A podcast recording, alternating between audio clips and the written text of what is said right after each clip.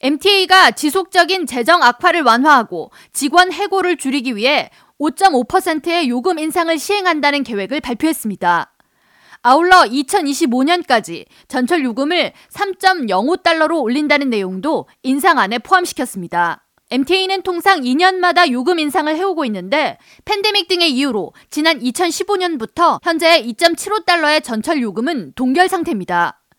팬데믹 이전에 비해 60% 수준에 머물고 있는 이용객 감소로 심각한 재정 적자에 시달리고 있는 메트로폴리탄 교통공사는 지난달 이사회를 통해 재정 적자를 메우기 위해 총 192억 달러가 필요한 상황이라고 밝히며 이 중 이미 지원받은 연방정부의 기금 150억 달러 중 남은 금액인 56억 달러를 활용하고 나머지 필요한 기금을 요금 인상을 통해 최대한 충족시킨다는 계획입니다.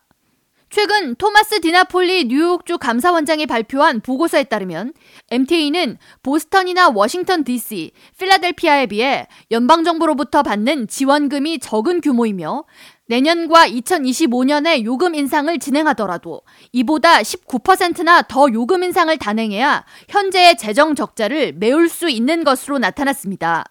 MTA 최고 재무 책임자 케빈 윌렌스는 현재 남아있는 연방정부의 기금, 내년에 올리는 요금 인상 모두 현재 MTA의 재정 위기를 감당하기엔 역부족이라고 밝히며 재정 악화로 인해 서비스 축소, 그리고 직원 해고 등도 고려하고 있다고 어려움을 전했습니다.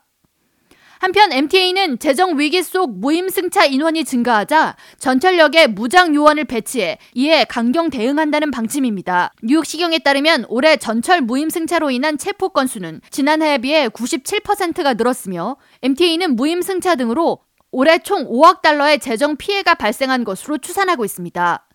MTA 측은 무장 인력이 티켓 자동 판매기 옆에 서 있기만 해도 무임 승차 인원이 줄어드는 효과가 있다고 밝히며 뉴욕 시내 12개 전철역 출입구에 감시 인력을 배치한다고 밝혔습니다.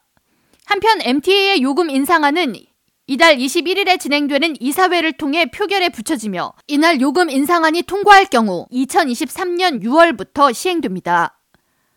K라디오 전영숙입니다.